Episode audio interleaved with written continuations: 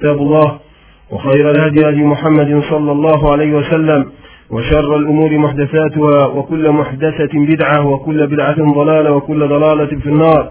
الإخوة المكرمون ها نحن أولئي مع اليوم الثاني والعشرين من شهر ذي الحجة لسنة 1427 من الهجرة النبوية المباركة. ونحن أيضا مع المشهد العاشر قبل الأخير من سورة الصافات. يقول الله تعالى فاستفتهم ألربك البنات ولهم البنون أم خلقنا الملائكة إناثا وهم شاهدون ألا إنهم من إفكهم ليقولون ولد الله وإنهم لكاذبون أصطفى البنات على البنين ما لكم كيف تحكمون أفلا تذكرون أم لكم سلطان مبين فأتوا بكتابكم إن كنتم صادقين وجعلوا بينه وبين الجنة نسبا ولقد علمت الجنة إنهم لمحضرون سبحان الله عما يصفون إلا عباد الله المخلصين هذا هو المشهد الذي سندندن حوله اليوم. بدأت سورة الصافات بموضوع الملائكة. والصافات صفا. وبينت أنواع الملائكة. لأن العرب كما قلنا في الخطبة الأولى في المشهد الأول من سورة الصافات أن بعض قبائل العرب كانوا يزعمون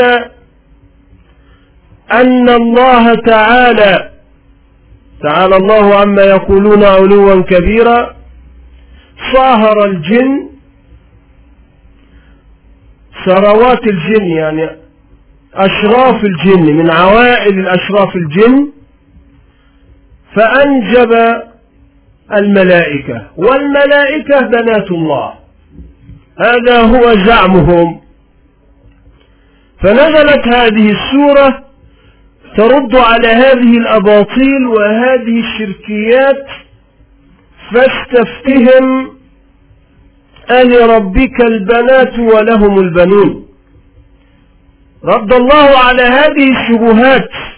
ودحض هؤلاء بمشاهد عينية لأمم سابقة عبر ست مشاهد من لدن نوح إلى يونس أن هذه الأمم جميع هذه الأمم كذبت وعاندت فأتاها العذاب وأهلكها الله تعالى إلا قوم يونس لما آمنوا.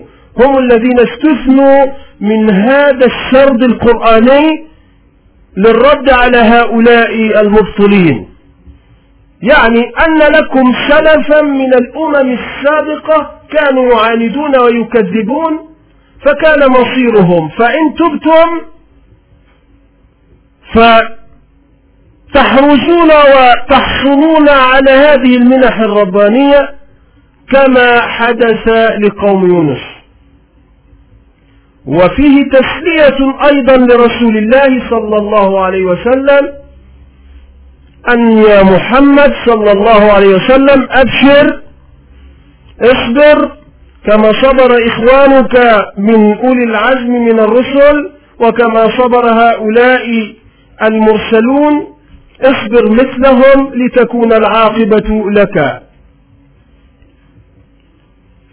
ثم يأتي الرد مرة أخرى بعد أن انتهى السرد القرآني من هذا القصص فاستفتهم.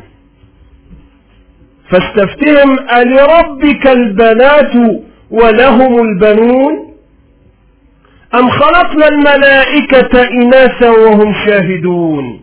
هذا نوع من الرد المنطقي للقرآن الكريم. الله سبحانه وتعالى يقول هب أنك تسايرهم في جدلا في منطقهم هذا فهم مخالفون لمنطقهم أصلا. فاستفتهم هنا ليس باستفتاء بمعنى أنك تذهب تقول كيف يقول القرآن؟ فاستفتهم ألربك البنات ولهم البنون؟ تذهب إلى الفتية كأنك تذهب إلى المفتي ليفتي لك في مسألة ما لتعلم الحق لأنك تسأله هذا استفتاء من باب التقريع والتوبيخ. هذا نوع من الاستهزاء. فاستفتهم اسألهم سؤال المقرع لهم سؤال المستهزئ لهم. ليس سؤال الطالب العلم. فاستفتهم ألربك البنات ولهم البنون؟ إذا هناك قبائل من العرب كبني سلمة وكخزاع وبني مليح وبعض القبائل الأخرى كانوا يعتقدون أن الملائكة بنات الله ويقولون إن هذا ناتج عن زواج ومصاهرة. وهذا كان ليس كل معتقد العرب الكفار قريش وهذه القبائل المجاورة لها في المنتشرة في جزيرة العرب كان هذه القبائل كانت تعتقد هذا الاعتقاد الفاسد والباطل. ولذلك فإنهم زعموا أولا أن قضية التجسيد أن الله هذا مجسد في جزء من البشر. وهذه قد تكون تسربت أيضا من خلال هؤلاء اليهود الذين عاشوا في الأطراف وفي المدينة أو من نصارى العرب. فمسألة الولد ومسألة أن أن أن المسيح ابن الله وهؤلاء الذين قالوا عزير ابن الله. ربما العرب أخذوها من هؤلاء. بل إنهم منهم من كان يعتقد وهي القبائل المتاخمة للحدود مع العراق التي كانت في العراق متاخمة للفرس للمجوس. كانوا يعتقدون اعتقادا باطلا أن هناك شيئين خالقين وهو وهما الخير والشر. الخير في الله المحض وأن هذا الخير المحض نتيجة أفكار فكر في ذاته فنتج عن هذا الخير الشيء الشر في ذاته وهو الأخ الشرير وهو الشيطان والعياذ بالله. فصار يقولون إن الشيطان هو أخ لله ولكنه الأخ السيء الشرير. وهذه بعض قبائل أخذوها من المجوس الذين كانوا يعتقدون مثل المثنويين الذين كانوا يعتقدون بثنائية الخالق. خير شر نور ظلمة هكذا إن هو واحد هما واحد. وهذه التي أخذها انتشرت في ديانة المجوس قديما وظهرت مع الزنادقة الذين دخلوا في الإسلام ثم أرادوا إفساد العالم الإسلامي عن طريق الفلسفة من خلال ما يسمى الخير والشر وهذه الثنائية. ولكن هذا كان معتقد هؤلاء أن هناك إله انقسم إلى خير وشر. إذا أخذوها من هؤلاء من العراق. هناك قبائل العربية التي كانت في العراق هي التي كانت تقول بهذا بأن آه، هناك أخ لله وهو الشيطان. هذه هي عبادة جديدة انتشرت في تلك الفترة. ولذلك فإن الله سبحانه وتعالى بين أيضا أن هؤلاء حال هؤلاء قديما؟ هم يأنفون من أن ينسب الواحد فيهم ويقال له أبو الإناث. يعني إذا ناديت رجلا وقلت له يا أبا البنات فإنه يغضب. لكنه في نفس الوقت الذي يأنف ويعتبر أن هذا شيء خسيس وخاصة أنهم كانوا ينظرون إلى المرأة وإلى البنت نظرة العار أنها تجلب العار. ولذلك كانوا يئدون البنات. وإذا الموءودة سئلت بأي ذنب قتلت كانوا يقتلون البنات ويئدون بناتهم خشية العار. لكن في نفس الوقت ينسبون هذا الأدنى إلى الله تعالى. يعني هم أو عندما يحبون الذكور ويحبون أن ينادوا باسم الأولاد باسم أولاد الذكور. لكن في نفس الوقت هؤلاء غير العقلاء الذين فقدوا هذا العقل يشعرون أن لله بنات. وهؤلاء الملائكة هم بنات الله. ولذلك رد الله عليهم فاستفتهم ألربك البنات ولهم البنون. يعني أنتم لكم البنون ألكم الذكر وله الأنثى تلك إذا قسمة ضيزة هذه قسمة ظالمة جائرة بمنطقكم. كيف الإله الذي تعبده؟ أنت تختار لنفسك أفضل منه يعني أنتم لكم الذكر وهو له الأنثى وأنت تأنس من الأنثى وأنتم تنظرون النظرة نظرة قبيحة سيئة لهذه الأنثى. ورغم ذلك تنسبها إلى معبودك. ألكم الذكر وله الأنثى؟ تلك إذا قسمة ضيزى. وجعلوا له من عباده جزءا. إن الإنسان لكفور مبين. جعلوا له من عباده جزءا. هذا الجزء كأن الإله هذا عبارة عن مركب من أشياء ومن ضمن هذا الجزء هو الولد الابن البنت أي شيء روح قدس الثلاثة في واحد عشرة في خمسة. هذا جزء. وجعلوا له من عباده جزءا. إن الإنسان لكفور مبين. جعلوا له أجعلوا له مما يخلق بنات. جعلوا لهم جعلوا لله هؤلاء البنات وأصفاكم بالبنين. تخيل؟ يعني الله سبحانه وتعالى نسبوا له البنات وأصفاهم هم بالبنين. وإذا بشر أحدهم بما ضرب للرحمن مثلا ظل وجهه مسودا وهو كظيم. أومن ينشأ في الحلية وهو في الخصام غير مبين وجعلوا الملائكة الذين هم عباد الرحمن إناثا. أشهدوا خلقهم؟ ستكتب شهادتهم ويسألون. هناك في الزخرف هذا رد على هؤلاء جعلوا الملائكة إناثا. وهنا فاستفتهم ألربك البنات ولهم البنون؟ أم خلقنا الملائكة إناثا وهم شاهدون؟ يعني هل هذا يعقل أيها الناس؟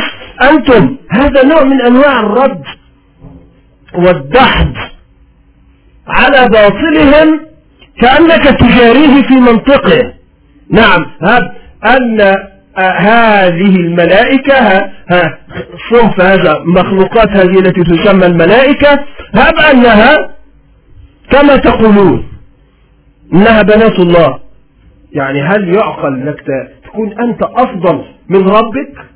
أفضل من المعبود الذي تعبده؟ تنسب إلى نفسك الشرف. وإلى أن الولد يكون هو الذي محبب لك وتنسب هذه الإناث له هو يعني البنات لله وأنتم لكم الذكر والقوة. وإذا قلتم إن الملائكة إناث هب أنكم قلتم إن الملائكة إناث وليسوا ذكورا. هب ذلك. بالدليل الحسي والدليل العقلي. هنا الدليل الحسي. أشاهدوا خلقهم يعني هل اطلعتم على هذه المخلوقات؟ هذه الملائكة لا توصف بأنها ذكور ولا توصف بأنها إناث. هب أنكم كما تقولون ذلك؟ أشهدتم خلق هؤلاء؟ وجعلوا الملائكة الذين هم أصلا عباد الذين هم عباد الرحمن إناثا. أشاهدوا خلقهم. هناك في الزخرف أشاهدوا خلقهم. ستكتب شهادتهم ويسألون. وهنا أم خلقنا الملائكة إناثا وهم شاهدون. كانوا معنا في الخلق الأول. هل كنتم مع الله سبحانه وتعالى عندما كان يخلق هذا الخلق؟ وشهدتم أن هذه الملائكة إناث. طبعا هذا لا, لا يوجد عقل ولا يوجد استحالة أن يجيب أحد على هذا. هذا نوع من التقريع والدليل الدامغ على هذا الوصف. أنتم لا, لا يوجد لكم أثار من علم في هذا الوصف. اختراعات من أدمغتكم الفاسدة أنكم نسبتم إلى الله تعالى جزءا ونسبتم إلى الله تعالى أنه صاهر الجن وأنه ناسب الجن فولد بعد ذلك هذا الخلق الذي يسمى الملائكة. ولم تكتفوا بهذا الفساد العقلي وهذا الشرك المتفرع عن مجموعة من الشركيات أنكم قلتم إنهم هذه الملائكة إناث بنات الله. فاستفتهم. ألربك البنات ولهم البنون؟ أم خلقنا الملائكة إناثا وهم شاهدون؟ ألا إنهم من إفكهم ليقولون. ولد الله. ألا إنهم هؤلاء بعد أن دحض الله هذه الأباطيل التي يزعمونها؟ ألا إنهم من إفكهم. والإفك هو أشد وأسوأ وأسوأ وأرذل أنواع الكذب ألا إنهم من إفكهم ليقولون ولد الله. هؤلاء هذا هو صناعة يصطنعون الكذب لدرجة أنهم قالوا ولد الله. أي أن الله ولد هذه الملائكة من خلال المصاهرة مع الجن.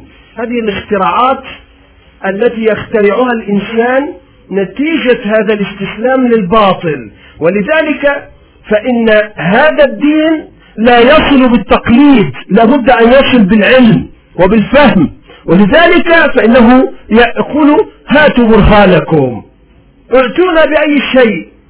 أشهدوا خلقهم؟ ستكتب شهادتهم ويسألون. لأنه يعلم أنهم فعلا لم يشهدوا ولا, ولا واستحالة أن يشهدوا في ذلك.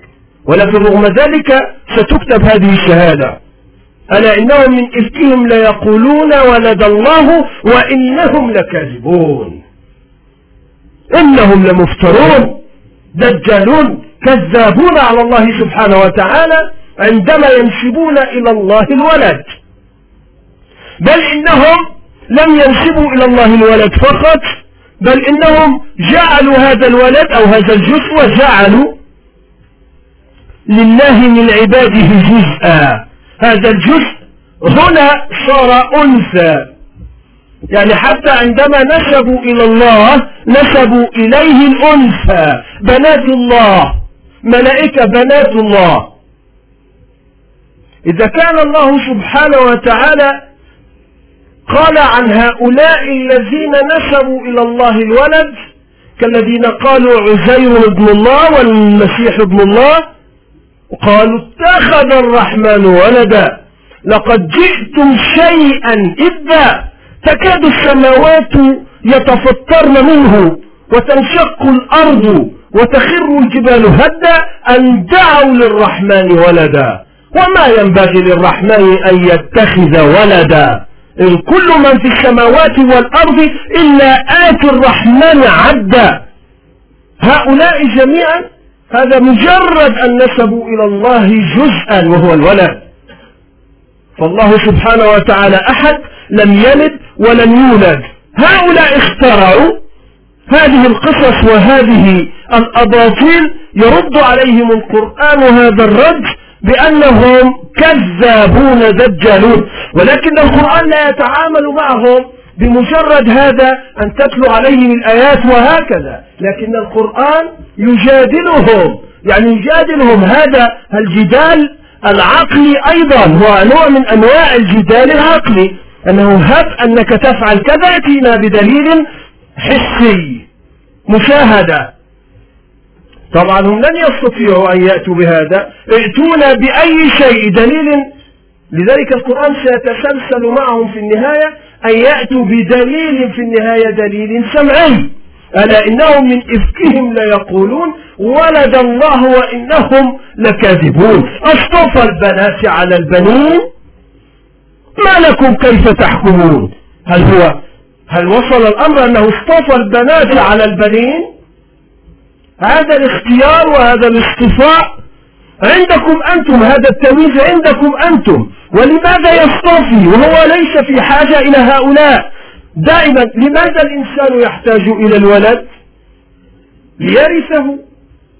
لأنه إذا شاخ وشاب وهرم فإنه يريد أن ينشر ذكره إذا مات. لكن هذا يدل على أن هذا المخلوق ناقص. في حاجة إلى ولد إلى صاحبة إلى زوجة تؤانسه وتعضده وتقويه إلى ذرية. هذا هو الذي إذا الإله هو كامل في كل شيء. فإذا نزعت منه الشيء نزعت منه شيئا فإنه ناقص. إذا ليس إله عبارة عن مشروع إله هذا لا يصلح أن يكون هذا المشروع يكون إلها. لأنه إذا احتاج إلى ملائكة يصاهر الجن والعياذ بالله. ولماذا يصاهر الجن؟ ولماذا لم يصاهر الملائكة لكي يولد الجن؟ يعني ولماذا هذا؟ يعني لماذا هذه هذا الشيء المقلوب الآن؟ يصاهر الملائكة لأنه لأن هذه هذه مخلوقات جميلة عند الإنسان عندما الإنسان لما في الذهن عندما يضرب بالأمثال يقول هذا الرجل وجهه وجه الملك هذا وجه وجه شيطان وتكلمنا في هذه القضية لذلك قال نسوة يوسف ما هذا بشرا إن هذا إلا ملك كريم. هل, هل رأت هؤلاء النسوة؟ رأينا الملك؟ لم يرى الملك.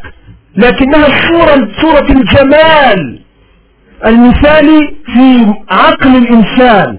ولذلك صورة الملك دائما تأتي في الصورة الجميلة. وصورة الشيطان ربنا لم يرى الشيطان ولكن في صورة ذميمة ولذلك إذا كانت الملك دائما حتى عند هؤلاء الصحراويين وعند هؤلاء المشركي العرب كانت صورة الملك أيضا صورة الجمال الجميل. هذا الشيء الجميل. إذا لما لا يصاهر هذا الإله الذي في زعمهم يعبدونه؟ لما لم يصاهر الملائكة أفضل يعني جميل يصاهر جميل. لكن لا يصاهر القبيح وهو الجن لكي يولد الجميل. هذه التركيبة. إذا هذه عقول متخلفة وعقول تفكر بأقدامها وتفكر بما تعيش فيها من, من هذه الخرافات وتقاليد ورثوها عن الآباء. لذلك فإنهم من إفكهم لا يقولون ولد الله. بل إن هؤلاء الذين كان الرجل إذا رزق ببنت يتقوار من القوم من سوء ما بشر به. انظر إذا بشر أحدهم بالأنثى ظل وجهه مسودا وهو كظيم. يتوارى من القوم من سوء ما بشر به. أيمسكه على هون أم يدسه في التراب؟ ألا ساء ما يحكمون. هؤلاء فيما بينهم إذا بشر أحدهم ببنت بأنثى فإنه لا يستطيع أن يواجه القوم. يظن أنه الآن أصيب بالعار والشبار ولذلك كانوا يئدون البنات. وفي نفس هذا المنطق المقلوب وهذه الخصة وهذه الوضاعة فإنهم ينسبون إلى الله البنات. رغم أنهم لا ينسبونها إلى أنفسهم. بل إن هذه الشيطنة التي ورثوها هؤلاء الذين يقولون خرافات عباد شيطان. إنسان يقلد دين الآباء ولا يفكر بعقله فيرث هذه الموروثات ويضيف عليها أشياء من الخرافات والأباطيل. الآن ولد ثم بعد ذلك يفكر في الجن ثم بعد ذلك في الزواج والمصاهرة ثم بعد ذلك آه، ينسب إلى الله سبحانه وتعالى البنات آه نعم الشيطان وهو الأخ الشرير لله. تعالى الله عما يقولون علوا كبيرا. هذا كان في القديم. لكن اتضح بعد كل هذه القرون أن البشرية ترجع القهقراء أيضا. وإلا فلا يزال هناك أقوام يعبدون الشيطان. هناك في العراق حتى الآن يعبدون الشيطان ومنهم من يعبد النيران. بل إن البشرية انتكست وارتكست ورجعت القهقرة لدرجة أنهم يعبدون أشياء غير الشيطان. الآن الحشرات والفئران والضفادع والجاموس والبقر وال... هذه والذين يعبدون فرج المرأة أكثر من سبعة آلاف ديانة موجودة في العالم يعبدون الناس. تخيل كل هؤلاء يعبدون هذه الأشياء عجيبة. الذي يعبد الريح والذي يعبد الشمس والذي يعبد القمر والذي يعبد التراب ويعبد يعبد الجبل ويعبد كل واحد له أسطورة يعبد. تفنن في أنواع الضلال كلما ابتعد الإنسان عن التوحيد الخالص. ولذلك فإن هذه ولذلك لا عجب عندما تجد هذه الزلازل والبراكين وهذه المصائب التي تحدث في هذا الجزء. الذي قال عنه الفتنة من ها هنا رسول الله صلى الله عليه وسلم عندما ذكر ذلك. هذه الأماكن رغم أنها فيها فقراء وفيها بعض ال... وتكلمنا عن هذا من قبل. إن هذه الأماكن من أشد الأماكن شركا في تاريخ البشرية. لا توجد جغرافيا في العالم إلا في هذه الأماكن الشريرة. رغم أن هذه الأماكن معظمها من الفقراء والبسطاء وغير ذلك لكن هذه الأماكن التي تسمى حزام الزلازل التي تسمى حزام الزلازل من جنوب شرق آسيا وما فوقها تجد هذه تتعرض دائما للزلازل لماذا؟ لأن هذه الأماكن البشر هناك يتفننون في محاذاة الله في الشركيات رغم يقول قائل إن أوروبا والغرب فإنهم يعني هؤلاء طواغيت العالم جبابرة الذين يقتلون هنا وهناك. لكن نحن نقارنها حتى بمسألة الشركيات فإنه هناك أشد. ليس معنى ذلك نبرئ هؤلاء لكن هناك أشد. يعني في الهند لوحدها حوالي 700 ديانة تقريبا. تخيل. وفي كل حتى في بلاد الإسلام مثل باكستان وأفغانستان وكل حتى في ما يقال عن بلاد ما وراء النهر تجد شركيات وفي إيران وغيرها أمم تشرك بالله وتظن وهم يحسبون أنهم يحسنون صنعا. هؤلاء جميعا. إذا هؤلاء عباد الشيطان الآن صارت لهم الآن شوكة وصارت لهم دولة والآن صاروا كما كانوا يعبدون في الخفاء. الآن يحادون ولهم من يدافع عنهم فيما تسمى منظمات حقوق الإنسان. يدافعون عنهم كما رأينا عبدة الشيطان في مصر وبعض الدول العربية الآن. لهم أندية خاصة ويمارسون طقوسا يقولون إن الشيطان نفس نفس ما قلنا لكم. وقاله أهل التفسير قديما إن الشيطان هو الأخ الشرير لله والعياذ بالله. هم يعتقدون ذلك أيضا. وأنه هو أخ شرير ولكنه هذا أخ مظلوم. ولابد أن ينتصروا له. والأخ هذا ولذلك يقدمون له الخطط يذبحونها وفئران والدماء عقول انتكست وصارت أدنى وأحط للبهائم. هذه الشيطنة وعبادة الشيطنة القرآن كان يتكلم ونحن نتكلم في هذا كأنه نوع من أنواع الشيء القديم. نحكي عن مشرك العرب. فاستفتهم ألربك البنات ولهم البنون؟ يقول قائل وما علاقة هذا بالواقع الآن؟ الآن الأمم تغيرت لا لم تتغير. تغيرت إلى الأسوأ إلى الحضيض. بعد أن كانت ديانات محصورة في أماكن معينة وفي قضايا خاصة الآن المسألة تسع الخرق على الواقع. وانتشر الباطل وصارت له دولة كبيرة جدا محمية. كل هذه الديانات محمية إلا الدين الإسلامي. آمن بأي شيء. اكفر بما تشاء. إلا الإسلام. فإنه الدين الوحيد المغضوب عليه. والدين الإسلام الذي نتكلم عنه ونقصده هو دين الحق. لأن هناك أمما تنتسب إلى الإسلام. يقول قائل نحن أمة واحدة. وهؤلاء الطوائف كلها اسمها أهل القبلة. هؤلاء من ضمن أهل, أهل الإسلام. نعم الإسلام يضم هؤلاء لكن هناك حد فاصل مع هؤلاء. نحن لنا اعتقاد في ربنا. لنا اعتقاد وإيمان خاص وتصور في هذا الدين. نحن نؤمن بأشياء معينة في أسماء الله وصفاته لا نشرك به أحدا نؤمن بهؤلاء ونوقر هؤلاء أصحاب أصحاب رسول الله صلى الله عليه وسلم وأزواجه الطاهرات. نؤمن لنا تصور يختلف عن تصورهم لنا اعتقاد يختلف عن اعتقادهم. إذا هم ليسوا منا. إذا هؤلاء القوم ليسوا من هذه الأمة. هذه الأمة الواحدة. نعم الإسلام يتكلم كنتم خير أمة أخرجت للناس. إذا نحن خير أمة أخرجت للناس. لكن هؤلاء لا لا قالوا إنكم كنتم شر أمة أخرجت للناس. عندما يقول الله كنتم خير أمة. وخير أمة معناها ماذا؟ هؤلاء هذا العدد الكبير الضخم من الصحابة عندما تحصره في ستة أو في أربعة وتقول إذا إذا شر أمة. أي أمة هذه؟ إنها شر أمة. إذا أنتم لا علاقة لكم بهذه الأمة. نحن نتكلم عن السواد الأعظم من هذه الأمة الذي آمن وله نفس التصور. ولذلك هذه الشركيات لا يعرفها الإسلام. لذلك ورثوها. لذلك تفنن الإنسان بعد ذلك في شركيات. باسم الدين أيضا.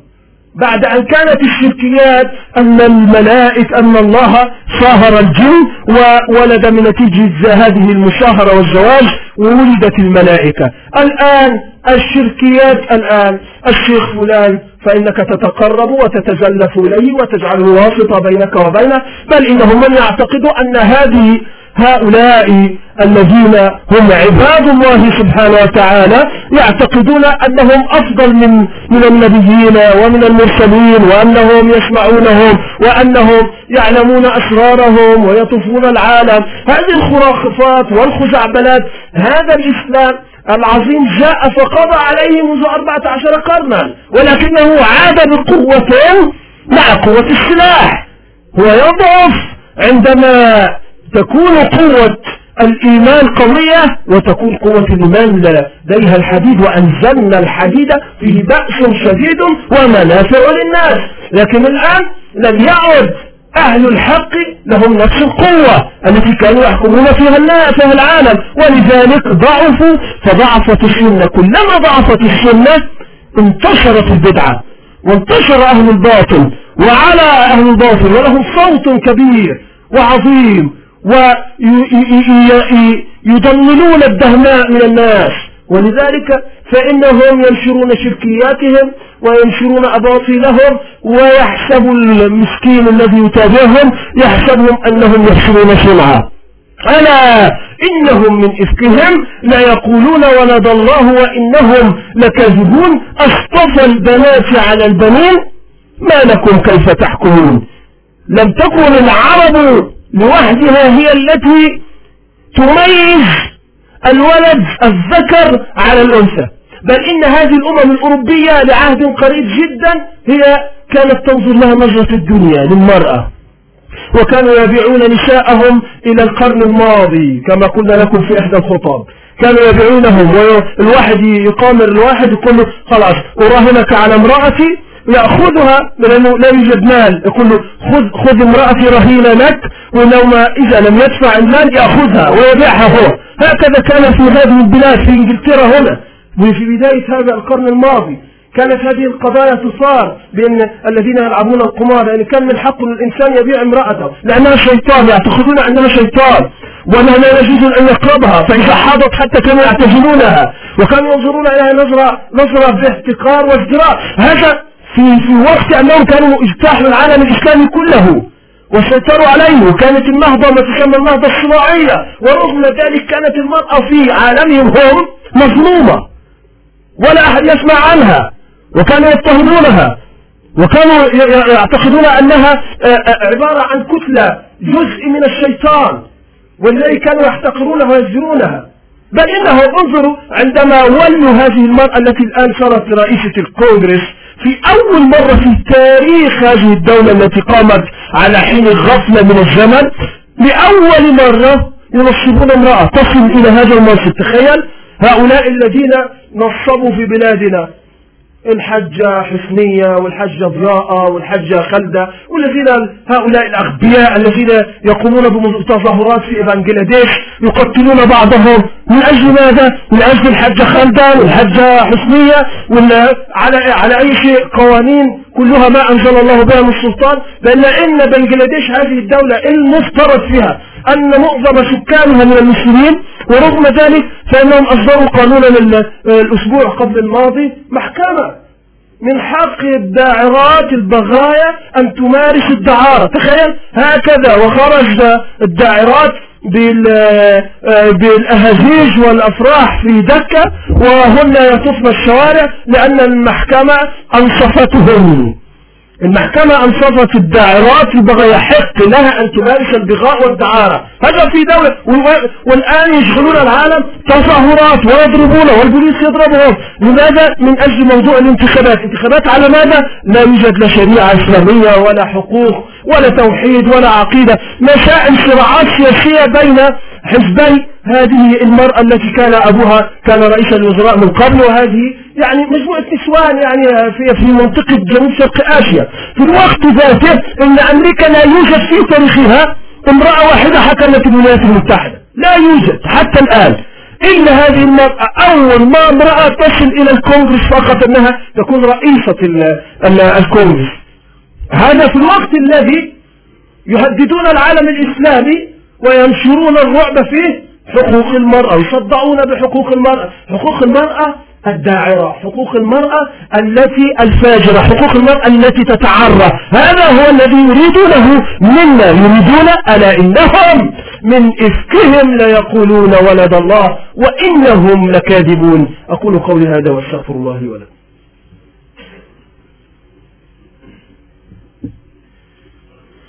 إن الحمد لله نحمده ونستعينه ونثني عليه الخير كله. نشكره لا نكفر ونخلع ونترك من يسر اللهم إياك نعبد ولك نصلي ونسجد وإياك نسعى ونحفظ. نرجو رحمتك ونخشى عذابك. إن عذابك الجد بالكفار محر وأشهد أن لا إله إلا الله وحده لا شريك له وأشهد أن محمدا عبده ورسوله وبعد. ألا إنهم من إفكهم لا يقولون ولد الله وإنهم لكاذبون. أصطفى البنات على البنين. ما لكم كيف تحكمون؟ أفلا تذكرون أم لكم سلطان مبين؟ فأتوا بكتابكم إن كنتم صادقين. هنا يتطرق النظم القرآني إلى قضية أخرى وهي الدليل السمعي. هنا كان يقول لهم أشهدوا خلقهم. الآن نتكلم عن الدليل السمعي. هل يعني السمع يعني الخبر؟ جاء هل, هل جاءكم كتاب وحي فأتوا بكتابكم إن كنتم صادقين. طبعا هم لم يأتهم كتاب والقرآن يعلم ذلك لكن هب أن لديكم كتابا. هذا الكتاب هذا لنعلم أنكم آه، آه، فيه وصف الذي وصفتموه. أن الله له ولد. أن الله قد ولد هذه هذه الملائكة. يعني هاتوا هذا أعطونا دليلا من ذلك والله يعلم أنه لا يوجد دليل ولا حاجة. هذا نوع من أنواع التعليم. حتى عندما تناظر وتجادل أهل الباطل يجب عليك أن تأخذ تتع... تتكلم معهم بنفس هذا المنطق. يعني لا تستطيع أن تسرد له آيات معينة وهو لا يصدقها. القرآن هنا يتكلم عن قضاياهم هم عما يؤمنون هم فيخاطبهم بمنطقهم هم. لا تأتي له أنت بدليل أنت تقتنع به هو يقول لك أنا أنا لا أؤمن بالدليل هذا ولا نؤمن بالقرآن. ولذلك القرآن لا يجادل معهم بهذه الآيات. يقول لهم أشرد عليه الآيات. ويقول الله يقول لكم قل الله أحد الله الصمد لم يلد ولم يولد ولم يكن له كفوا أحد ويأتي لا, لا هو يتكلم معهم بمنطقهم الذي يعتقدون. وجعلوا بينه وبين الجنة نسبا. هم جعلوا بينه وبين الجنة نسبا. الجن في هذه الآية الجن هو الشيء المستتر. سمي جنا؟ لأنه يستتر في الخفاء للظاهر قال بعض المفسرين الجن هنا نوع من أنواع الملائكة لأنهم يستترون أيضا. وهناك جدل كبير بين المفسرين في هذا الموضوع. ولكن هنا وجعلوا بينه وبين الجنة نسبا على أساس التصور الذي تصوروه. أن الله تزوج من شروات الجن والأشراف ونساء الجن فولد هذا الخلق الذي يسمى الملائكة. وجعلوا بينه وبين الجن جنة نسبا. ولقد علمت الجنة إنهم لمحضرون. كيف هذا الذي ما شاء الله النسيب الشريف الذي ينسب إلى الله والله يعذبه يعني المفروض أن الذي ينسب إلى الكريم يكرم. الذي ينسب إلى الشريف يشرف. لا يهان ويحضر. إنهم لمحضرون. وكلمة محضرون وردت في القرآن غالبا في هذه السورة بمعنى الحضور للعقاب والعذاب. ليست الحضور إنك تشهد الجنة وتحضر لكي تلقى في ترحب بك في الجنة إنهم لمحضرون. أي هنا محضرون لهذا العذاب. ولذلك فإن إذا كان الجنة أنفسهم يعلمون أنهم محضرون. أي أنهم محضرون ومعاقبون ومحضرون وسيجلبون للعذاب. فكيف يعتقد أن لهم نسبا مع الله تعالى؟ والإنسان لا يعذب نسيبه ولا يعذب من ينتسب إليه بهذه الطريقة ويهينه. إذا هذا منطق منطق مقلوب منطق خاطئ منطق خرافة. ولذلك وجعلوا بينه وبين الجنة نسبا. ولقد علمت الجنة إنهم لمحضرون. أو أنه لقد علمت الجنة أن هؤلاء الذين يشركون بالله لمحضرون جميعا في العقاب وفي العذاب. فيجلبون إلى العقاب. ولذلك يقول الله تعالى ينزه نفسه بنفسه. سبحان الله عما يصفون. تنزيها لربنا. الله ينزه نفسه بنفسه. سبحان الله عما يصفون. وصفوه بأن له ولد. وصفوه بأن الملائكة بنات الله وصفوه بأنه جسد وأن له جزء وأنه تفرع عنه أن له أخ أيضا ليس ولد فقط. وصل الأمر أن له أخ. وهذا الأخ من؟ الشيطان. هذا الشيطان الذي يعبده هؤلاء الذين يعبدونه في العراق وهذا الذين يعبدونه الآن في العالم الغربي وفي بلاد الإسلام الآن منتشر. هذا هو هذه حقيقة أصل هذه الدعوة التي ذكرها القرآن وذكرها المفسرون قديما عن هؤلاء المجوس الذين كانوا المثنوية الذين كانوا يعتقدون أن للعالم خالقا وهذا الخالق عبارة عن اثنان عبارة عن اثنين وهما النور والظلمة. الحق والباطل الخير والشر.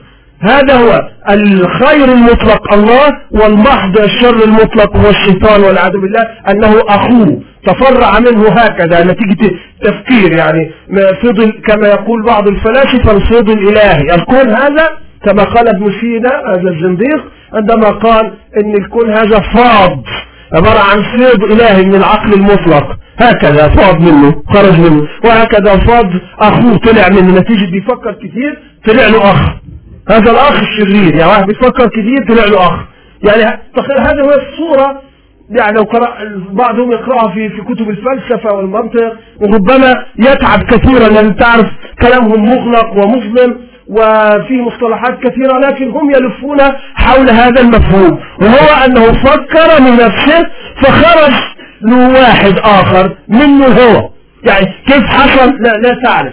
المهم تؤمن بها هكذا. بالرغم من ذلك فإنهم لا يؤمنون بحقيقة واحدة وهو أنه إذا كان هذا لماذا هو يحتاج إلى هذا الشرير؟ ويحتاج إلى هذا الأخ؟ طالما هو الإله المطلق وإنه الذي لديه العدل المطلق ولديه القوة المطلقة فإذا يحتاج إلى غيره. لو كان فيهما آلهة غير الله لفسدتا. لو لو لو فيها يكون شريك هو الإله هذا يريد أن يعاقب هؤلاء الذين يعتدون على المسلمين المساكين من أهل السنة في العراق. والإله الآخر يقول له لا أنا لا أريد وأنا شيطان يا واحد أقول له هتحصل معركة تخيل معركة بريد إلى هيك. هيدمروا الكون. يعني تخيل لما اثنين أخويا يضربوا بعض. إله رافض وإله يريد. طيب لابد في النهاية واحد هيغلب. أو هيخصموا القسمة. إذا لو قسموها أيضا سيعتدون. نفترض واحد اعتدى على حقوق الآخر. اذا لابد تحصل يعني حرب نووية بين الآلهة. والكون وإحنا اللي هسنضار ويدمر الكون. اذا لفسدت كما يقول الله تعالى لفسدت لو كان فيهما آلهة غير الله لفسدتا اذا هذا التخريف وهذا الباطل المنتشر عند الإنسان في تصور الإله هو هذا الذي أوقعه في هذا الفساد. ولذلك فإنهم يتفننون في إيذاء أنفسهم من خلال هذا الظلم. ظلموا أنفسهم.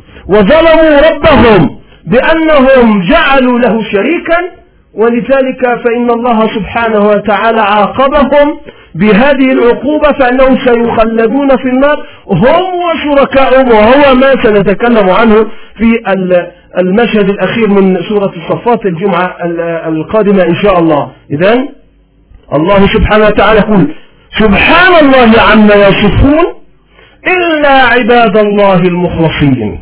دائما في هذه السورة نجد أن هناك استثناء لهؤلاء الذين أخلصهم الله.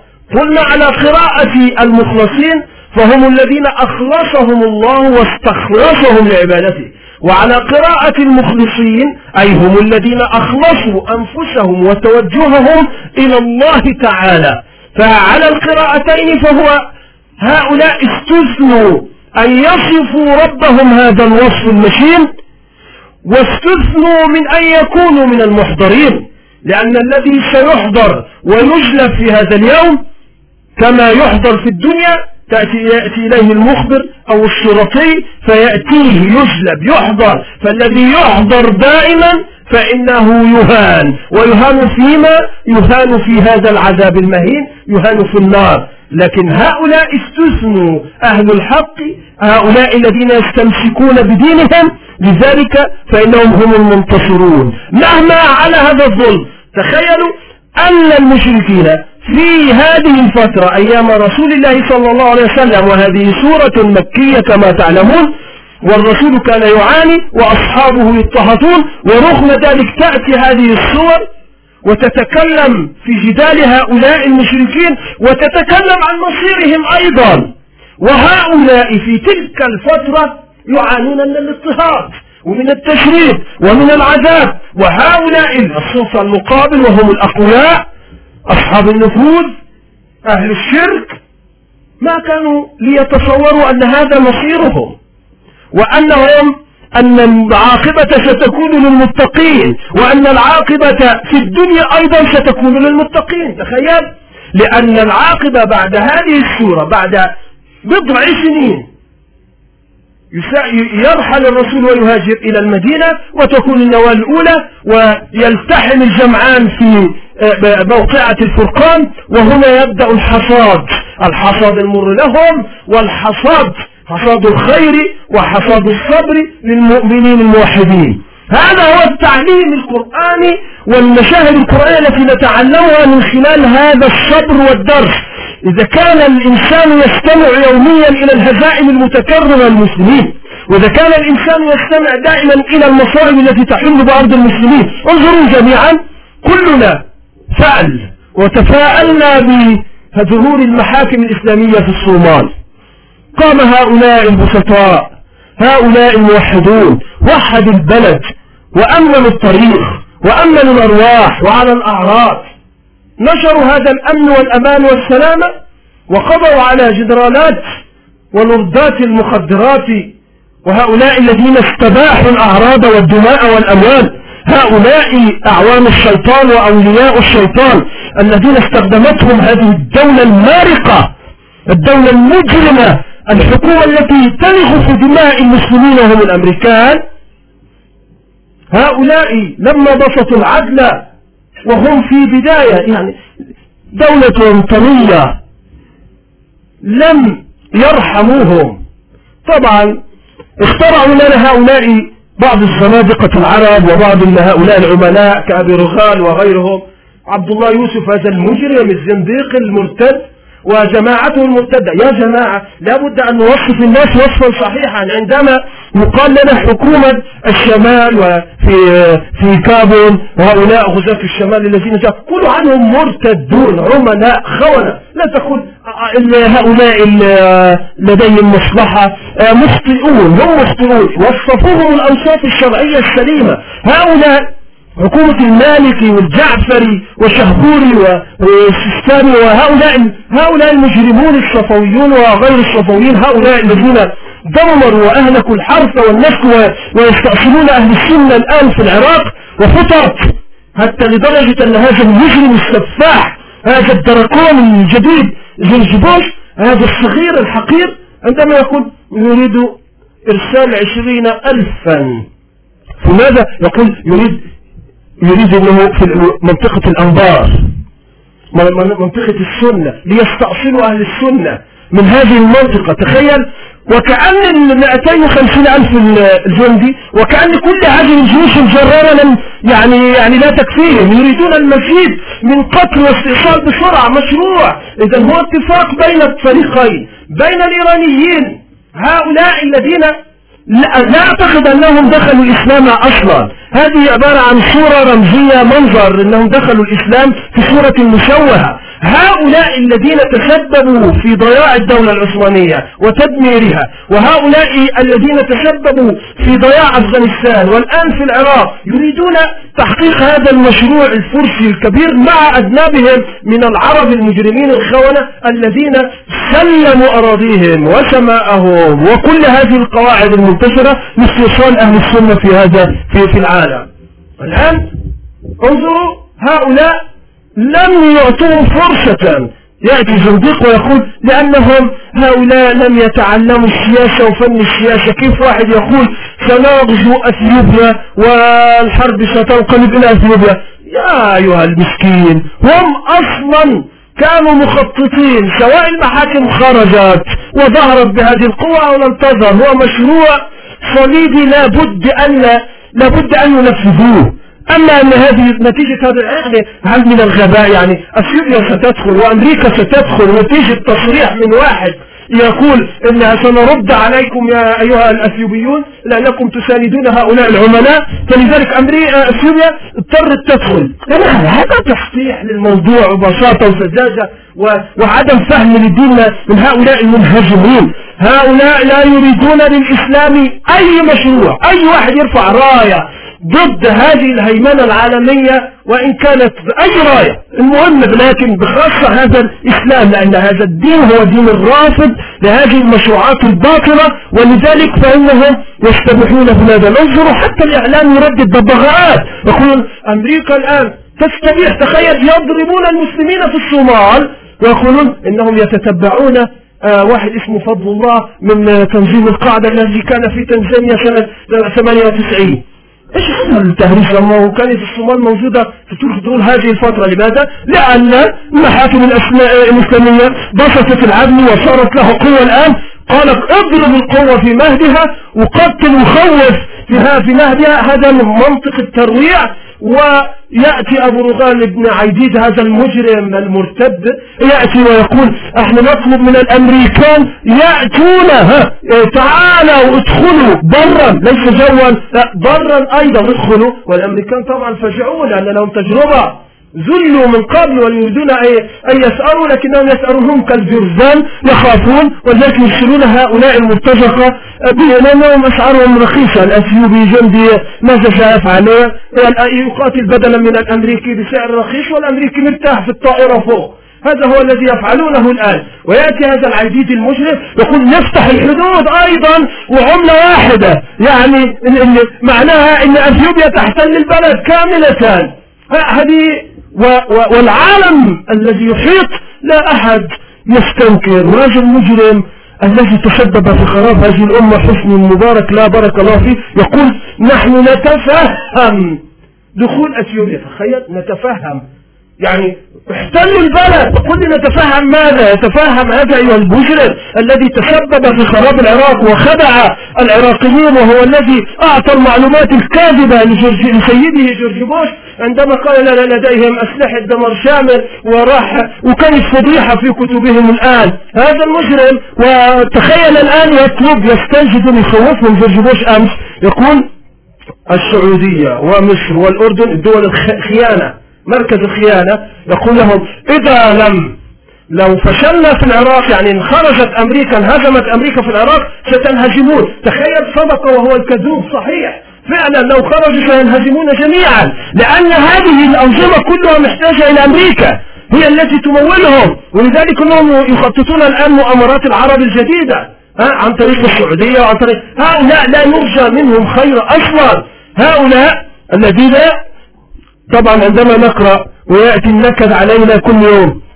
قتلوا الصوماليين لن نرتاح من قضية العراق أفغانستان كشمير فلسطين والآن داخلين على دارفور والآن الصومال يعني الأمة تسبح.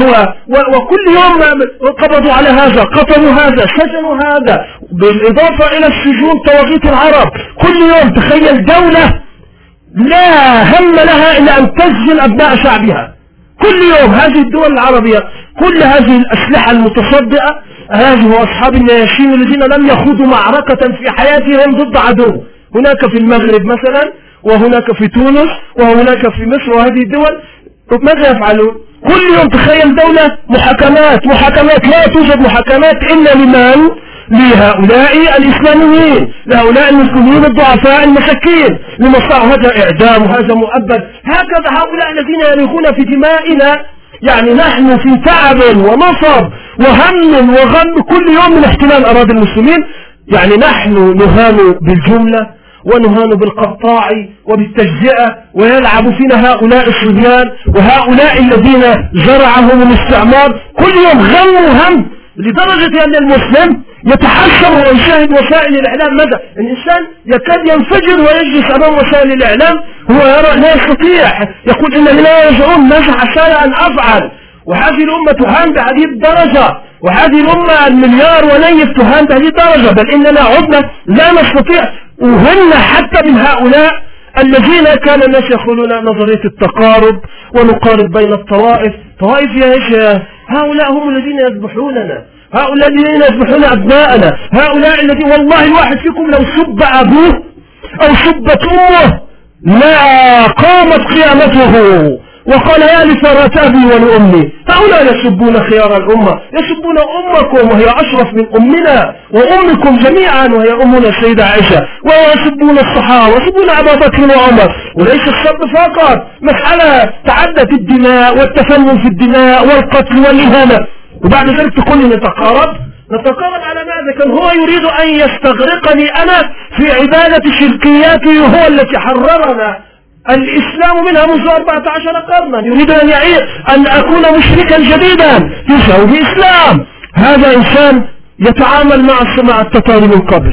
تعاملوا مع الصليبيين من قبل. تعاملوا مع كل الملل والنحل من قبل. كل هذا لا هم لهم. الإسلام كان يفتح في الدنيا كلها.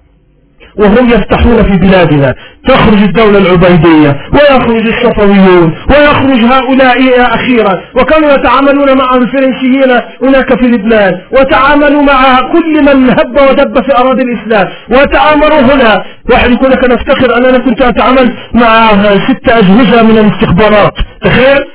عالي لا الآن علانية يفتخرون بذلك؟ مجموعة من العملاء والخونة وهم الذين يتكلمون واحد اسمه محمد وعلي ومحمود هذه هذه الأسماء. هذه المصيبة جاءت من الداخل. المصيبة في داخلنا نحن يجب تطهير العالم الإسلامي من هذا الدرن وهذا الوسع لأن العالم الإسلامي مملوء بهذه القاذورات بالوعة من القاذورات يعيش فيها العالم الإسلامي الناس تسبح على بالوعة من القاذورات ولذلك فإنه يستخف بنا أعداؤنا. أنتم تلومون الأمريكان؟ لا تلوموا الأمريكان هم أصحاب مشروع. يريدون تنفيذ هم مجرمون هم جبابرة هم طواغيت. لكن لوموا أنفسكم.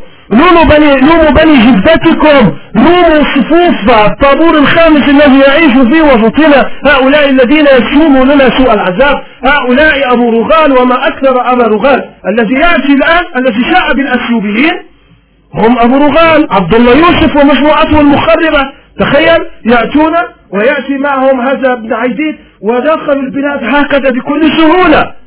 هذه إيش إيش إيش؟ ماذا يحدث في العالم؟ أين الأمة؟ نامت.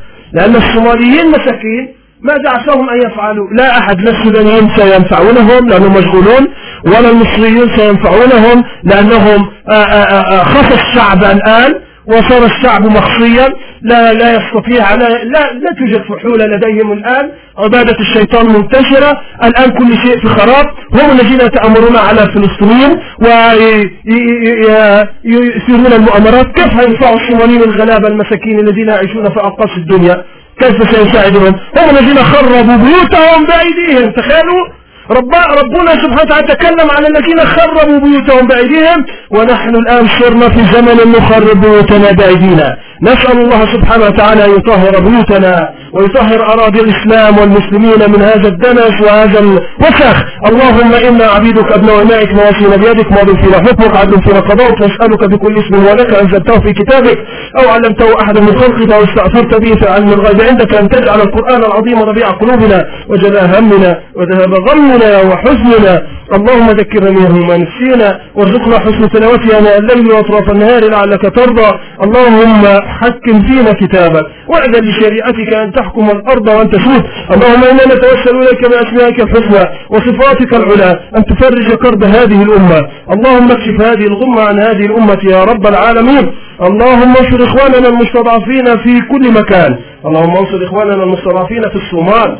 اللهم انصر إخواننا المستضعفين في العراق. وفي الشيشان وفي كشمير وفي فلسطين وفي كل مكان يذكر فيها اسمك يا رب العالمين. انصر إخواننا المستضعفين في أفغانستان. اللهم انصر إخواننا المستضعفين في كل مكان يا رب العالمين. اللهم إنا نتوسل إليك بأسمائك الحسنى وصفاتك العلى أن تفرج كرب إخواننا المسجونين فك أسرهم تولى أمرهم أحسن خلاصهم ردهم إلى أهلهم وديارهم ردا جميلا طيبا يا رب العالمين. اللهم اجعل سجونهم بردا وسلاما يا أرحم الراحمين. اللهم من أرادنا والإسلام والمسلمين بسوء فاقسم ظهره يا رب العالمين. اللهم أرنا فيهم آية فإنهم لا يعجزونك. اللهم أرنا فيهم عجائب قدرتك فإنهم لا يعجزونك. اللهم اغفر لنا ذنوبنا وإسرافنا في أمرنا وتولى أمرنا وأحسن خلاصنا وخذ بنواصينا إلى طاعتك يا رب العالمين. اللهم أمين اللهم أمين وأقم الصلاة.